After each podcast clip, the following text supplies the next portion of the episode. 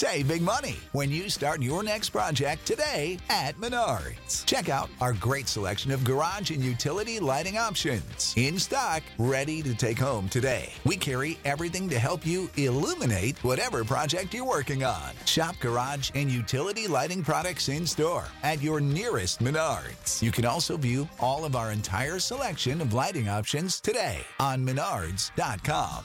Save big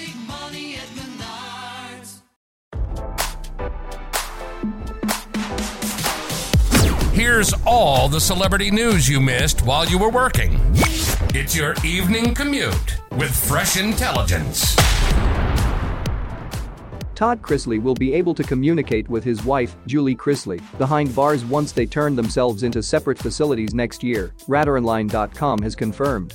RadarOnline.com has obtained the rules for correspondence between inmates at the Florida prisons where Todd and Julie are expected to call home on January 15, 2023, after being convicted of conspiracy to commit bank fraud, bank fraud, conspiracy to defraud the United States, and tax fraud.